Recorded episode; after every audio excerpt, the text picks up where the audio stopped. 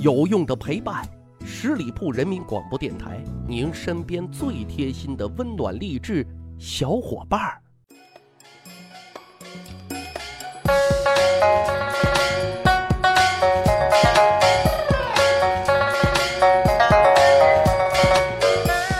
十里铺人民广播电台，长见识，长谈资，密史趣谈，我是大汉。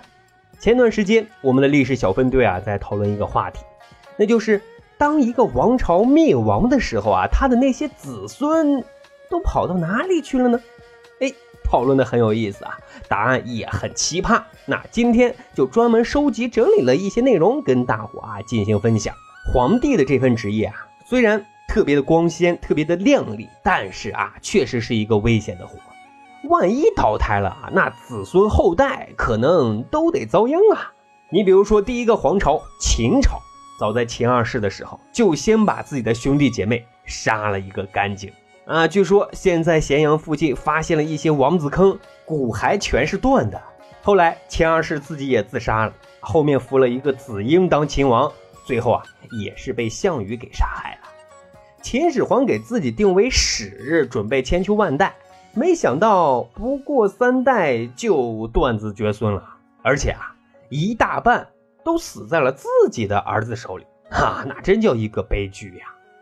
有一个小八卦，现在有人说秦始皇有些后代去了日本，本来呢姓秦，后来呢改姓羽田波多有不正经的人就说了，要是这样，波多野结衣老师也是秦始皇后人了太污了，太八卦了。好，再说说汉朝。汉朝延续了400多年，那后代当然是很多的。大名鼎鼎的刘备先生自称靖王之后，可想而知，那自然还有很多隐藏在民间的皇族的。其实包括汉献帝刘协本人虽是东汉最后一任皇帝，但是也留下了后代。因为早在三国时期，汉献帝已经就交权了娶的老婆又是曹操的二女儿曹节。魏晋代汉之后汉献帝被封为山阳公，那时候有屋又有田，当然也是有后代的。根据记载刘协的后代有一些后面也去了日本，说是现在日本的阪上、大藏、原田这3个姓氏就是源于刘协这一脉的。当然留在国内也是有很多的。那到了唐朝，可以说是盛世朝代，又延续了那么久，子孙后代那就更多了。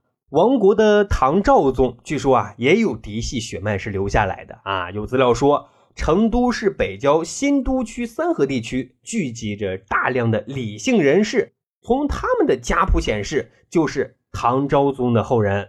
好，我们再说说宋朝。有一个特别奇怪的说法，说是北宋灭亡之后北宋的皇族都被迁到了东北，经过数百年的演变这一群人就改姓爱新觉罗。后面的事儿大伙也都清楚他们这一族人又重新发达了起来。这么算起来这个大清朝就是宋朝皇族的后人建立的王朝当然这都是传言历史是个小姑娘，被人打扮成大妈，咱也说不清楚不过宋朝皇室的后裔的确还是有很多的，比如在广东珠海市斗门区的南门村，村里的人 80% 都姓赵，他们就自称是宋朝皇族的后裔。接下来咱再说一说明朝。明粉儿都知道，明朝对皇室是比较照顾的，分田又分钱，不像汉朝到后面很多都不管了，搞得刘备去卖草鞋了。但是明朝虽然都管，但也有弊端明朝管的太多了也太明显了。因为起义军一来，只要你有皇族血脉，不管3七21，杀了再说。据说福王就被李自成给煮了。后来清兵来了，又杀了一批。但是总有一些运气好的依然还有一些明朝的皇族后代留了下来。有说在河南开封的祁县就有一脉是朱元璋的后人，只是改姓为高，但据媒体报道他们准备改回这个朱姓了。好，最后就到清朝了。清朝到了后面，同治皇帝一死就没有嫡系了。